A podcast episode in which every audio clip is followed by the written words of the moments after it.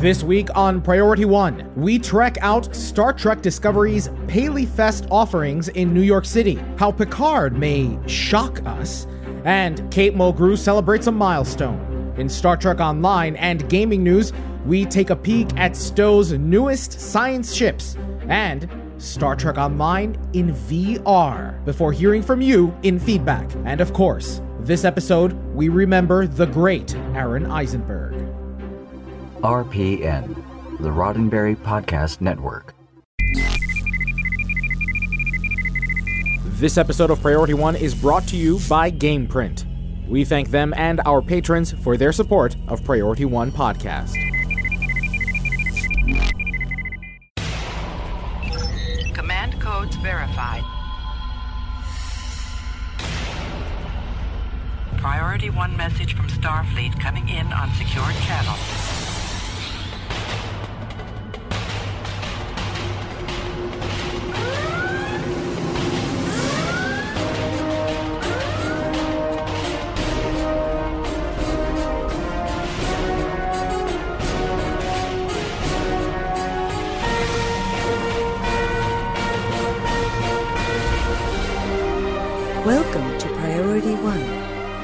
And now your hosts. Hello, Captains. You're listening to episode 431 of Priority One, a Roddenberry Star Trek podcast, your weekly report of all the major news happening in the Star Trek multiverse. Recorded on Tuesday, September 24th, 2019, and available for download or streaming on Friday, September 27th at PriorityOnePodcast.com. I'm Elijah. I'm Winters. And I'm Jake. Gentlemen, thank you so very much for filling in for both Kat and Anthony this week. It's great to have you. The pleasure is all mine.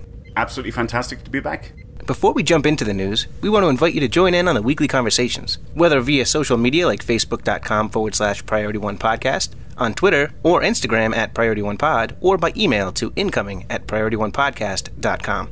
We also encourage you to voice your opinions and give us feedback. For instance, you can use the voice memo feature from your mobile device to send us a voicemail. Just send it as an attachment to incoming at priorityonepodcast.com. Maintaining these features would not be possible without the support of our patrons. Listeners like you, who support the ongoing production of this show by offering a financial contribution each month. Visit us at patreon.com forward slash priority one pod and check out how you can become an admiral in the Priority One podcast listener fleet. Now, of course, we understand that giving up your hard earned money to a podcast is a bit of a big ask, but there are other ways that you can help support this production. One of the best ways for you to help Priority One is to share our show with your friends. The moment you see that this episode goes live, make sure to share it on all of the social media platforms that you participate in. Heck, email it to your best friend and let them know they can get their weekly roundup of Star Trek news right here on Priority One. Now let's check out the latest news from the Star Trek multiverse. Jim, what in blazes? I don't know. Then let's trek it out. Will you be around New York City between October 4th and October 15th? Do you like TV shows? Do you have money to spend? Then you may want to check out Paley Fest New York 2019. What is Paley Fest? Well, according to their website, quote, Paley Fest is the premier television festival in the country, a must attend entertainment event produced by the Paley Center for Media that brings you together with the talent behind your favorite TV shows. Named for William S. Paley, founder of CBS and the Paley Center for Media, proceeds from Paley Fest support his mission to serve as a nonprofit cultural and educational resource in television, radio, and new media. End quote. So, why are we talking about this festival? Because Star Trek Discovery will be there. On Saturday, October 5th at 7 p.m., Sonequa Martin Green, Doug Jones, Mary Wiseman, Anthony Rapp, Wilson Cruz, David Ajala, Alex Kurtzman, Heather Kadin, and Michelle Paradise will take the Paley Center stage to chit chat about what's going on in the year 3186.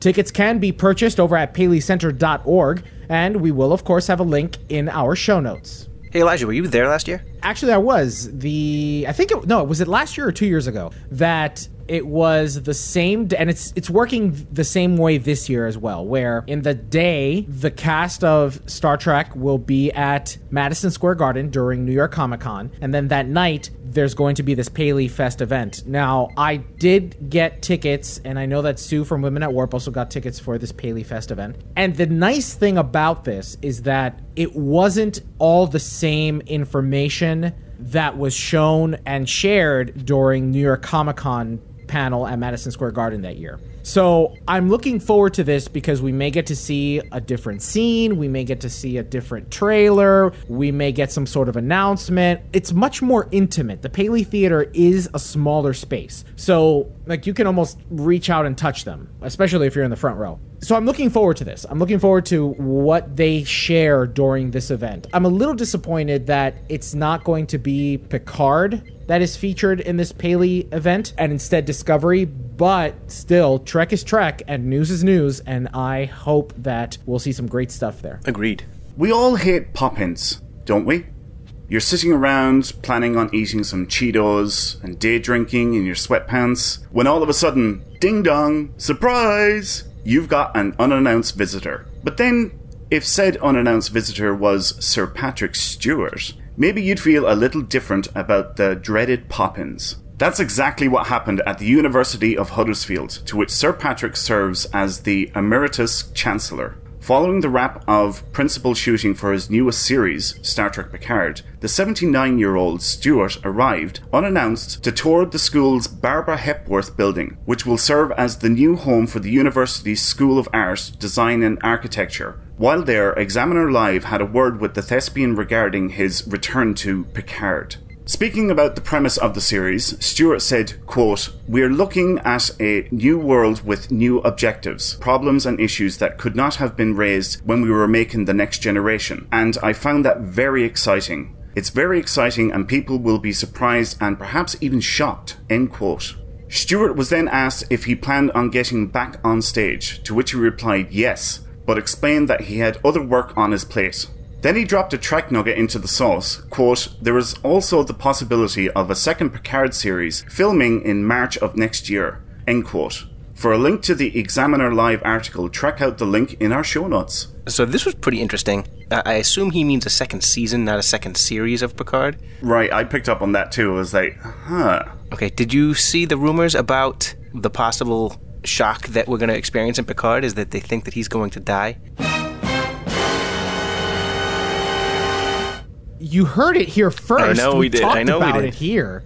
So no, I didn't see that. That was a rumor that was gaining some momentum. Yeah, there's been a couple of blog posts on it. But like we said a few weeks ago, like I said a few weeks ago, I would not be surprised if that's the direction they take it. And you know, it's it's a swan song kind of series, and for him to go out of his way to say that people will be surprised and perhaps even shocked. You know, Sir Patrick doesn't tend to mince words. You know, he chooses his words quite carefully in most of his interviews, and, and he's not one to accidentally spill the beans so yeah, we could very well see you know a, a sad ending to Picard in this series, but maybe he was deliberate in using the word series. You know, so a different story to tell, perhaps voiceover work or something. You know. Some of the interesting thoughts on that were that every Star Trek series after The Next Generation has been named for the ship that they fly. So the rumor was that he's going to die and then his crew will inherit the, the USS Picard, and that will carry on the tradition of a show using the ship's name in its title. Huh. Huh. Interesting.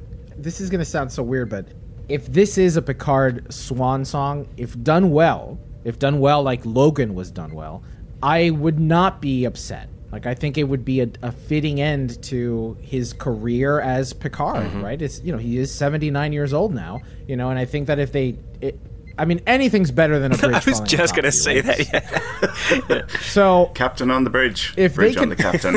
if they can, if they can deliver a better ending to Picard's arc, then great. You know, I, I would I would rather that be the case than a a poor story or not getting anything at all. Mm-hmm. You know. Speaking of captains, Kathryn Janeway has turned silver. No, we aren't referencing her notorious hair or suggesting that she is transforming into a precious metal. September 19th, 2019 marked Mulgrew's first day of filming for Star Trek Voyager, 25 years ago. The actress who famously filled the role of Captain Kathryn Janeway was congratulated by fans online. She replied in a Facebook post, quote, It's come to my attention that, On this day, 25 years ago, I filmed my first scenes as Captain Janeway. Thus, 25 years ago today, I walked onto the bridge and my life changed utterly. A singularly privileged and extraordinary journey on that intrepid vessel with my beloved crew. How lucky I have been. End quote. For a link to Mulgrew's Facebook post, check out the show notes. 25 years ago? Oh my god. I'm getting old. And let's not forget that she wasn't the original That's casting right. choice for the Yep. role. Mm-hmm. She was, you know, she beat out, or she replaced rather, a French Canadian actress who left just a few days after Right. filming. And I believe there's been a video circulating around the web of like somebody taking a video of her behind the scenes, getting into place, Oh, and, really? and delivering a line, which was really Oh, wow. interesting. Now, captains, it is with great sadness that we report the passing of Aron Eisenberg. The actor who portrayed Nog on Star Trek Deep Space Nine passed away suddenly on Saturday, September 21st. That night, Eisenberg's widow posted, in part, quote, It is with extreme regret and sadness to announce that my love and best friend, Aron Eisenberg, passed away earlier today. At the moment, I'm not sure how to do life without him. He is and always will be my California. End quote. Eisenberg, who guest starred as Nog for the seven season run of Deep Space Nine, is survived by his wife and two sons. He was 50 years old.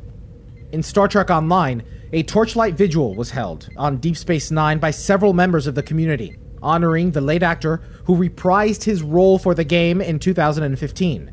Additionally, his name has been added to a memorial placard that can be found in game on Earth Space Dock, Kronos, and New Romulus. And according to lead designer Al Rivera in a tweet, a new one has been added to Deep Space Nine. On behalf of everyone here at Priority One Podcast, we wish to send our deepest condolences to Aron's family, friends, and the Star Trek community that found joy in his performances and appearances throughout the years. There is currently a GoFundMe campaign that has been vetted by Aron's family and friends to help with funeral costs. At the time of this recording, the campaign has reached over double its goal with over 800 donors. Links to the campaign will, of course, be included in the show notes. So this really hit me very, very hard. I remember on Saturday I seen a post on Twitter saying that he was in hospital and he was in critical condition.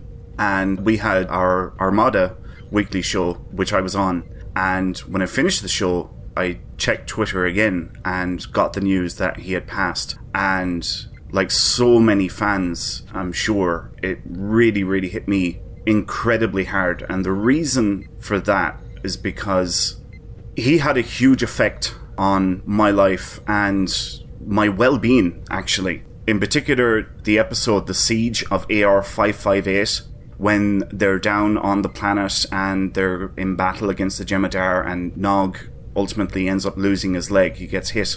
And subsequent episodes, then, like uh, It's Only a Paper Moon, which dealt with his rehabilitation and trying to overcome his disability. And for me, as a military vet, these episodes meant a huge amount to me and more than I can ever truly describe because I was able to identify with him so much and the way he played that role and the struggles that he had and went through and eventually overcame. And those episodes were just always such a huge source of strength for me. And I always appreciated the way that he played the role. And I always wanted to meet him to thank him and let him know how much he had actually helped me in overcoming the struggles that I've gone through and to be honest what I still go through on a daily basis from my time in the military.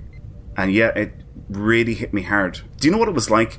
It was like it, it this might sound a little weird, but it hit me the same way as if I had lost a member of the family. I couldn't believe that, that he was gone. I really couldn't because I had always planned on meeting him and get talking to him, you know? You know, it's the community response to his passing. You know, of course, where there's the shock, mm-hmm. and, and you know, there have been such amazing posts honoring his life and honoring the impact that his performance and he had on the mm-hmm. fans.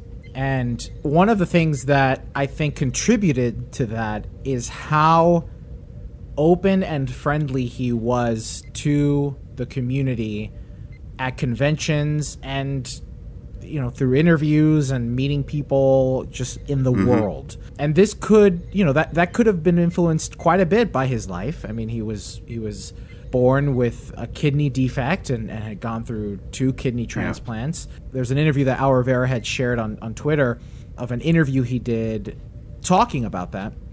And, you know, I think he had, he most certainly had a huge heart and an open heart and loved to engage with the fans.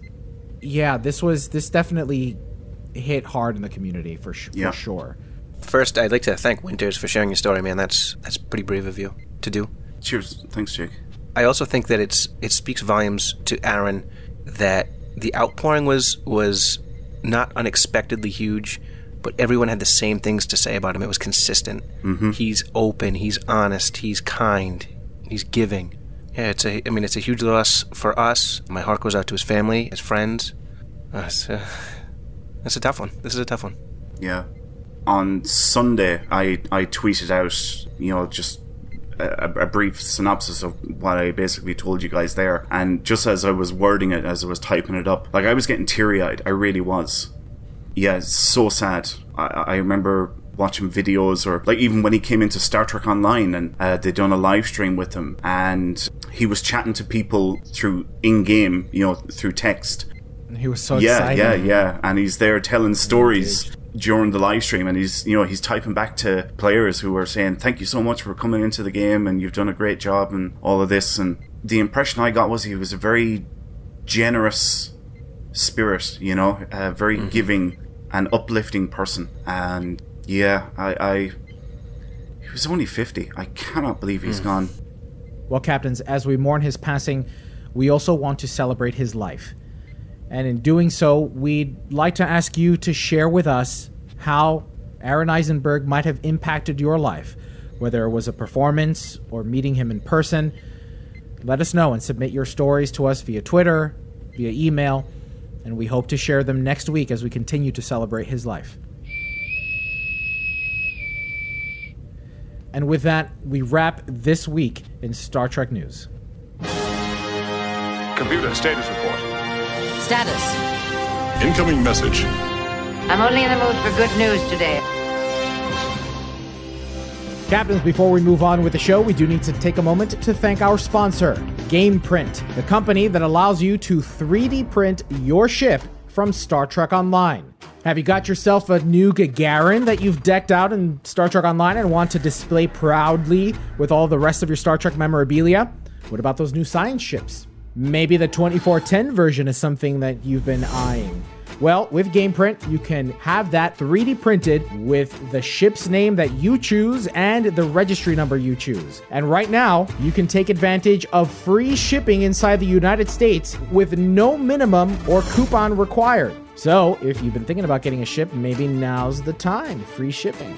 Jake, you were at STOV with me and you saw what one of these hand painted ships look like. Oh my gosh, they are stunning. Stunning is not the word. It's like they just pulled it right from the TV screen and put it in your hands. It was gorgeous. And actually, last week I was at Anthony's house and I got to see the smaller version, and that's just as nice. I mean, these things are great. Yeah, 3D printing has come a long, long way. Well, captains, the best part is is that you don't even have to play Star Trek Online to take advantage of this. Gameprint.net has revamped their site, and now you can sort by ship class and narrow down all the options. Perhaps you're looking for an assault cruiser, or a Romulan warbird, or a Klingon battle cruiser. Now you can sort it and explore the library of ships that have already been uploaded to their library from other players. Then, through their website, you can rename the ship to whatever it is that you like. And don't forget, if you order now, no matter what size or cost of ship you choose, you can get free shipping.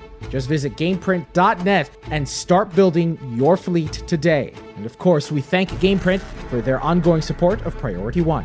Last week, players may have noticed that the reward payout for the new patrol system were adjusted. As it turns out, on the September 19th patch for PC, the first patrol that you complete each day will reward double the marks, or 30 marks. Every other patrol you play goes back to rewarding 15 marks. The same applies for dilithium. The first patrol you play each day will reward 1000 dilithium ore, and 500 for each subsequent patrol thereafter. This is great, man. I didn't read the patch notes last week, and I logged in last night with Skiffy to do the dailies, and I was like, did, you notice we got 30 marks on that first patrol? He's like, yeah. I was like, that's weird. Why did that happen? I, they, they just kind of snuck this in. Yep. This was a nice little update because when Awakening first launched, I was a little bit disappointed that we weren't getting the daily bonus for playing a patrol. You know, the first time you claim any reputation mark, you get a daily bonus of 55 marks on top of the marks for that TFO. And uh, I was a little bit disappointed that that didn't go for the patrols as well. Having this, a, an initial bonus at the beginning of an extra 15 marks, was a nice change. And of course, the dilithium ore, because I wasn't playing any of the Delta ones, and apparently it was missing from the new mycelial patrols. So getting a thousand dilithium for your first patrol and 500 for everyone thereafter was a, a nice surprise as well. It's like, oh wow, that's not bad. It's a great bump, and these patrols are a lot of fun to play. My favorite, my favorite is the ninth rule. Yes. I'll describe them as single player queues that were fast paced, and th- and that is exactly what that queue is. Mm-hmm. It's just f- fire phasers. Try to stay alive. It's just a lot of fun.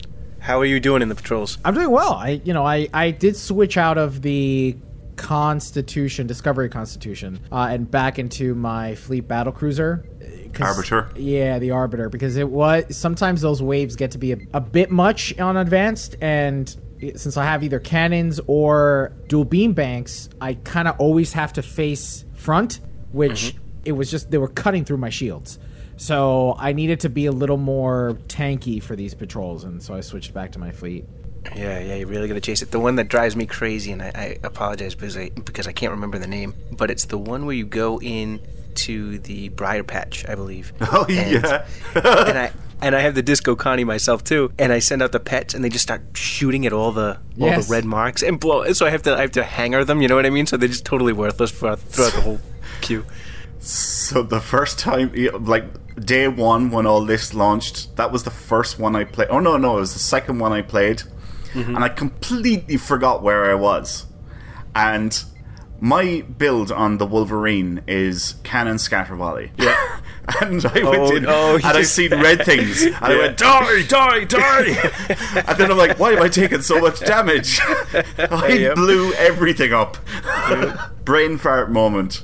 Uh, Well, in a commission ceremony held on stardate 87724.4, Captain Shon of the USS Enterprise F addressed a crowd of eager Starfleet officers to introduce the USS Somerville.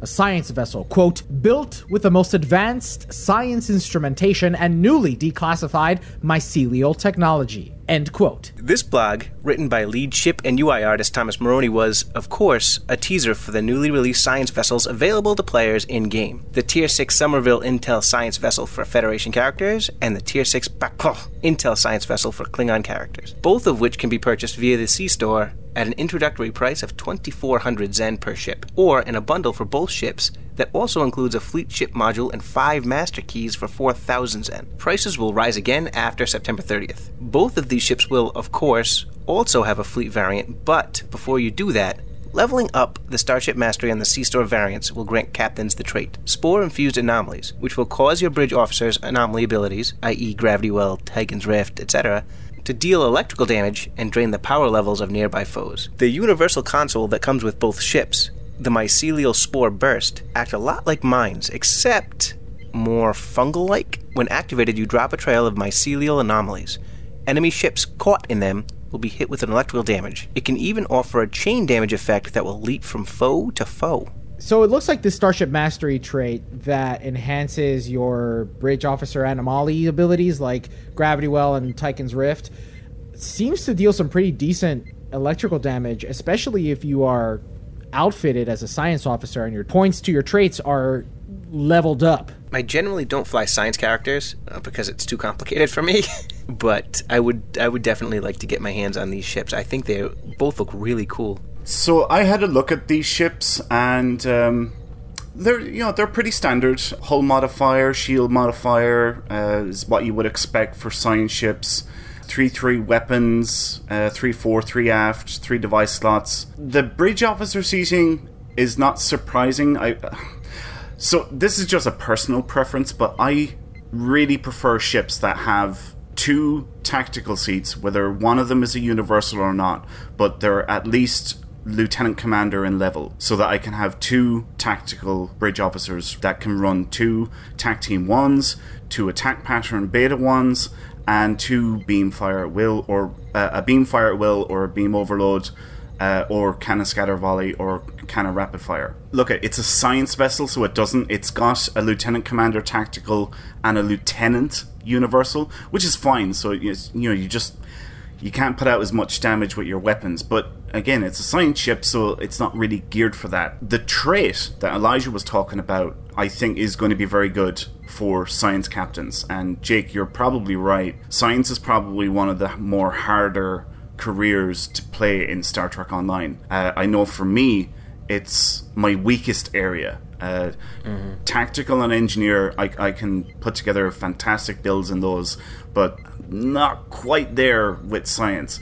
But still, can tell that this trait is going to be good for um, exotic damage builds, uh, which would be on a science ship and probably a science captain, like Gravity Well and uh, Tyken's Rift and so forth. Mm. A quick look doesn't look like it's going to be meta changing, but it certainly will be fun. Right, yes. One thing I do want to note about the Klingon version, it comes with a battle cloak, mm. which I thought was really nice. Yes. Because I hate a normal cloaking device because it's a one time use thing. You know, you can only use it to decloak for your alpha strike, and you have to get out of combat again before you can use it again. So I think it's the greatest waste of time ever. Uh, a normal cloak. right. So it's a battle cloak or better for me uh, for any ship that has that because yeah, I just hate the normal cloaking device. That brings us to our next community question. What do you think about the new Intel science vessels? Are they something that you'll invest money and time into? Let us know in the comments section or on our social media websites and platforms. All right, guys. So this is a 10 year old game. Okay. This is a 10 year old game. And sometimes sometimes it shows it, sometimes it sometimes they update things and it's just like the new lighting effect and they do new missions and they're just so beautiful and gorgeous that it's it's sometimes it's easy to see 10 years and sometimes it's hard to see 10 years. And I have just gone through an experience where I cannot believe that this is a 10 year old game. When I first played the new mission Beneath the Skin, I really just was in complete awe of the environment that Nick Taco Fangs Duguid created. The mycelial network in Star Trek Online is stunning. And one of the first things that I thought about and thought to myself was, gee, I really wish I can put on my Oculus Rift and walk through this world in first person.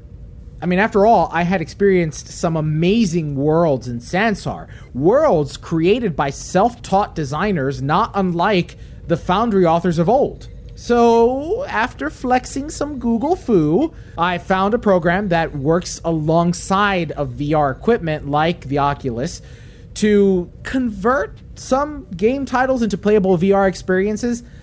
Now, interestingly enough, Star Trek Online was one of those titles along with Elite Force, but I haven't tried it yet. so, after a couple of hours of tinkering and with the help from uh, the user forums and a user by the name of Del Rifter 22, I managed to get it working with an app called Vorp X. Links, of course, will be in the show notes. And let me tell you something. Oh my god.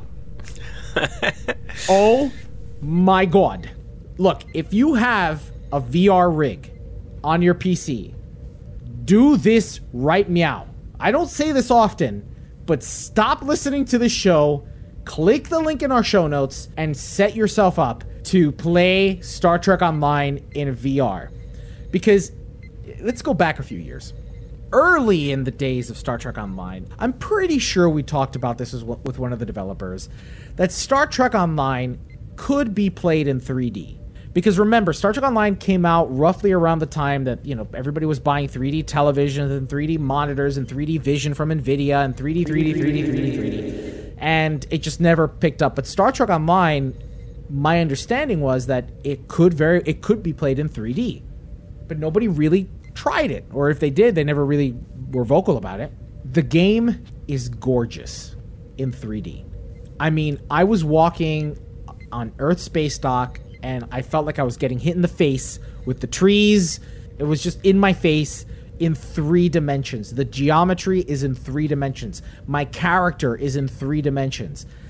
Then I went into space. I was with Skiffy, and I was just. I think I, tweeted. I tweeted out a joke. I tweeted out a, a scene from uh, the movie Contact, where it was like they should have sent a poet, because it was stunning, absolutely stunning. And it, I, I was like, I don't think I can play Star Trek Online any other way anymore it was just so beautiful. It takes a little bit of getting used to. You know, you're used to that two dimensional experience with Star Trek Online, so there is a little bit of a relearning on on how to maneuver a little bit. But especially in space and space combat, when debris is flying in your face from a ship that you just exploded, holy crap! I cannot hype this up even more. So listen, I have pretty much a ten year old desktop.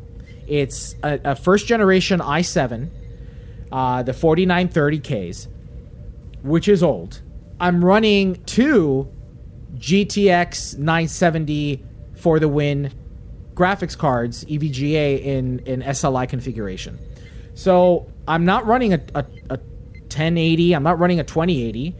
I'm running an older, I'm running two older generation cards and I probably could still experience this with, with one card because the 970s were already VR ready. Essentially, all the troubleshooting that I had gone through is is in that forum post. And one of the things that I, I figured out was to have like distance and character detail brought back a bit, like brought back to like 50. I had it set to 200, which is absurd. You don't even need to have it set to 200 in Star Trek Online.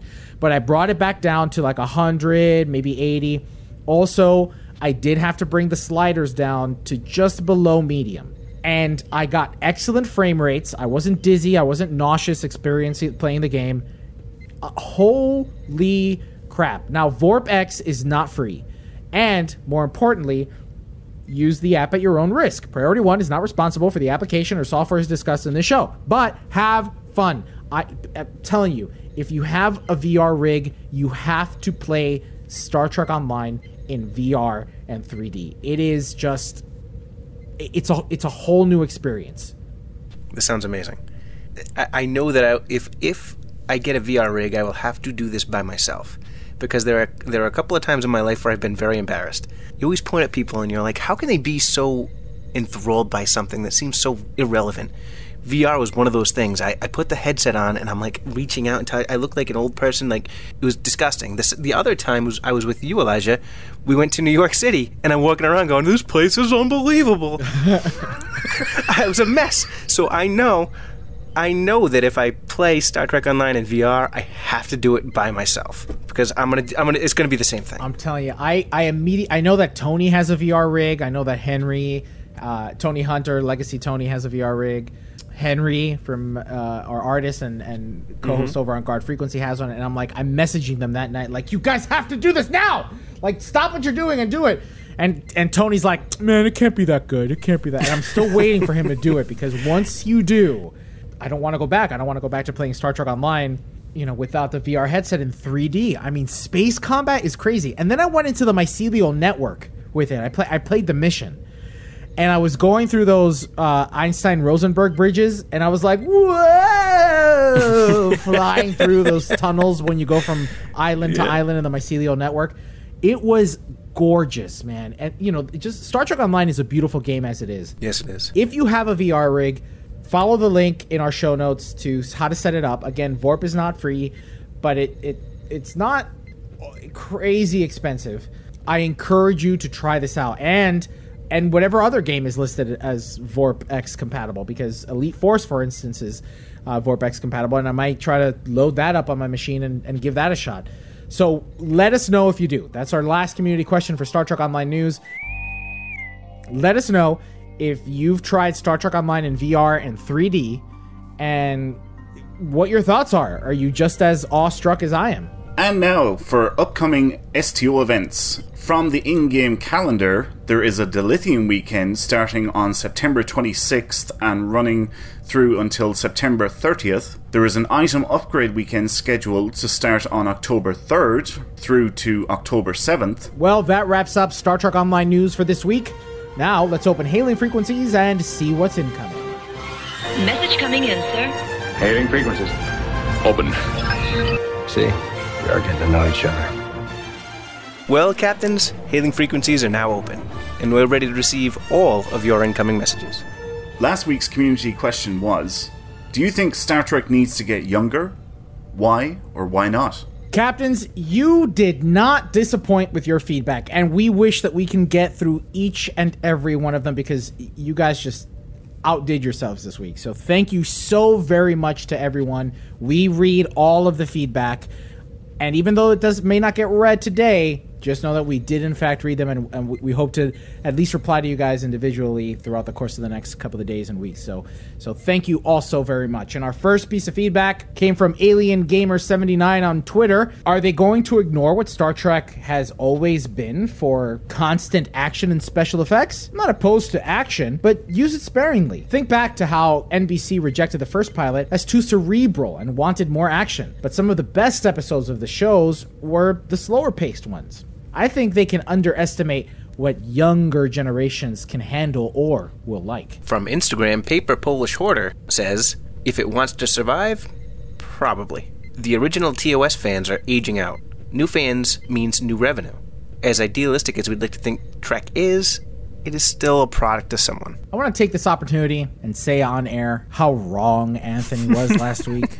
How dare he suggest that there should be an Avengers version of Star Trek where all the captains and crews get together to fight that it oh I would that In- no just no I I want to you know how you, you know how in the Family Guy he takes the the rolled up paper bag and hits him over the head stop in, it in his Stop- defense, no. the only way that, well, not the only way, but in his defense, one of the ways that Kate Mulgrew said she would reprise her role as Kathryn Jane, Janeway was if it was with William Shatner and Patrick Stewart.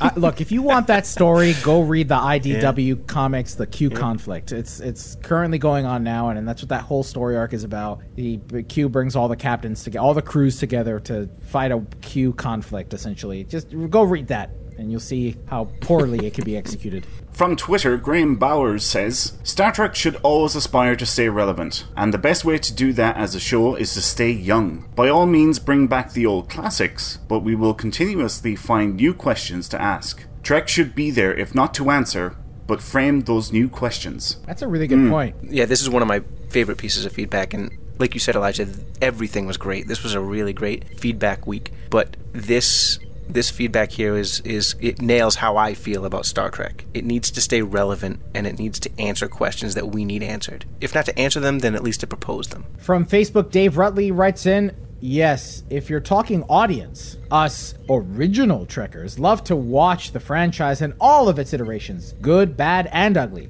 Yet, with the Abrams reboot and Discovery, CBS Paramount continue to try to engage younger audiences with flashy graphics and pew pew in order to pad their bottom lines. It's not the age of the audience that should be captured, it's their imagination. Another really great point. And you see, uh, yeah, this is a really great point, and I think that we're going to see this in Picard. You know, it's definitely a show that's bringing in a name from a classic Trek from TNG, right? Something that that we all love and adore. I hope that it's going to do exactly what some of the members of our community are asking for here. And finally, from PriorityOnePodcast.com, our old friend Tyler Maxwell replied, Of course, Star Trek needs to appeal more to younger audiences, preferably in a new way that doesn't alienate older audiences. But if successfully getting a younger demographic to tune in ends up pissing off some of the olds, well, so be it. Many of us look at Star Trek as a positive, inspirational outlook for humanity's future. But if it's not attracting the attention of younger viewers, then what's the point? Trek can either evolve to better share its message with younger viewers or become ever more irrelevant. Well, that wraps up episode 431 of Priority One, a Roddenberry Star Trek podcast. But there are more great shows available to you on the Roddenberry Podcast Network. Just visit podcasts.roddenberry.com for a complete list. Then be sure to subscribe to them all and share them with your friends. But we can't forget to send a special thanks to some of our Patreon supporters like Diana Gunther, Darnell Wayne Ross, David K. Rutley, Joshua Selig, and Peter Archibald. Before we go, here's our community questions for this week. What are your favorite Aron Eisenberg performances? And what are your thoughts on the new Intel science ships available for purchase in Star Trek Online? Captains, it's important to us that you get your voice heard and that you participate in the conversation. Leave us a comment on our website at priority1podcast.com, on our Facebook page at facebook.com forward slash priority one podcast, or find us on Twitter and Instagram at priority one pod. Don't miss a thing from the Star Trek multiverse. Catch our episodes every Friday by finding us on your favorite podcast aggregator Google Play, iTunes, Stitcher, Spotify, you name it, we're there. You can even join in on the fun while we record our episodes live on Tuesday nights at around 8 p.m. Eastern on Facebook, Twitch, YouTube, Twitter. Just keep an eye on our social media channels for details. And if you're still craving more, be sure to spend time with me and Kat and the Priority One Armada. Saturday nights, the Armada broadcasts live to review the latest Star Trek Online and Armada news, as well as spotlight some of the amazing members in our community. Each week, we team up with you, the viewers, to earn things like reputation marks and dilithium. With regular giveaways, there's something for all STO players, new and old. Follow us on our social media accounts for broadcast times. And if you'd like to join the Armada, visit PriorityOneArmada.com. This episode of Priority One is brought to you by our patrons through patreon.com. Find out more and add your support over at patreon.com forward slash priority one. And even if you can't make a financial contribution, that's all right, because the next best thing you can do is spread the word about this production. Invite your fellow Trekkies to get their weekly roundup of Star Trek news right here on Priority One. Don't forget to tune in to Priority One Productions' Guard Frequency podcast at guardfrequency.com. Each episode, the Guard will take you inside the universe of your favorite space sims, including a tabletop adventure played out by your hosts. And Heroes Rise brings you up to date with the world of Dungeons and Dragons. Learn all about the latest publications, tools, tips, tricks, and traps in less time than it takes to skin a wyvern. Head over to heroesrisepodcast.com to discover their secrets. Thanks to our audio editors, including William Hardy, Brandon Parker, Rand Hurl, Daniel Stevens, Roscoe McQueen, and Skiffy. Thanks to our producer, Jake Morgan, for assisting in the production of our weekly show and for guest hosting. And, of course, thanks to Winters for joining us this week as well. To associate producer Shane Hoover. Thanks to our graphic artist, Henry Pomper, with support from Jason Smith of the Priority One Armada. Thanks to the composer of our theme music, Chris Watts. Thanks to our syndication partners, Subspace Radio and Trek Radio. But, most importantly, a big thanks to you, the Star Trek community, our listeners, because without your ongoing support, none of this would be possible. Enemy ship on sensors. Red alert. Su no. Engage. Transfer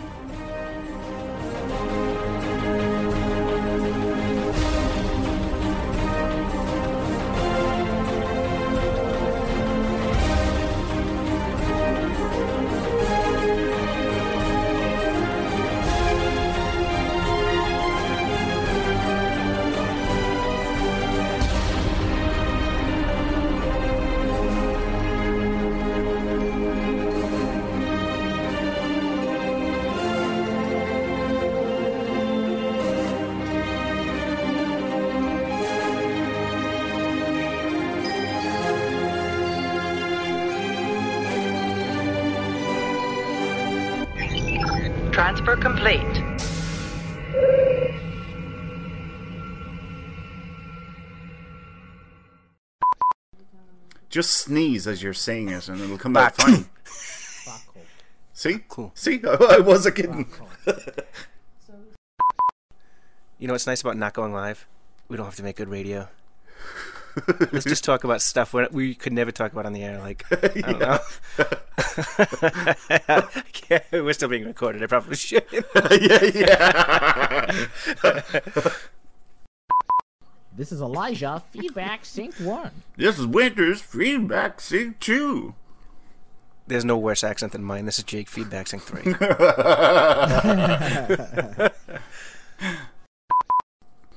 that's me. Uh, well, captains, hailing frequent. Well, captains, hailing frequent. frequent Yeah, let's try that one more time. Well, captains, hailing frequencies are now open, and we're ready to receive your incoming messages. Is that your best impression of me? Is that what the f- that was? Do I always say "you're" like that? Is that really what it is? All right. Yet with the J Jims re J Jims J Jims. It's the Irish way of saying it. that's, that's, de- that's definitely going to be the name of the show. the Irish way.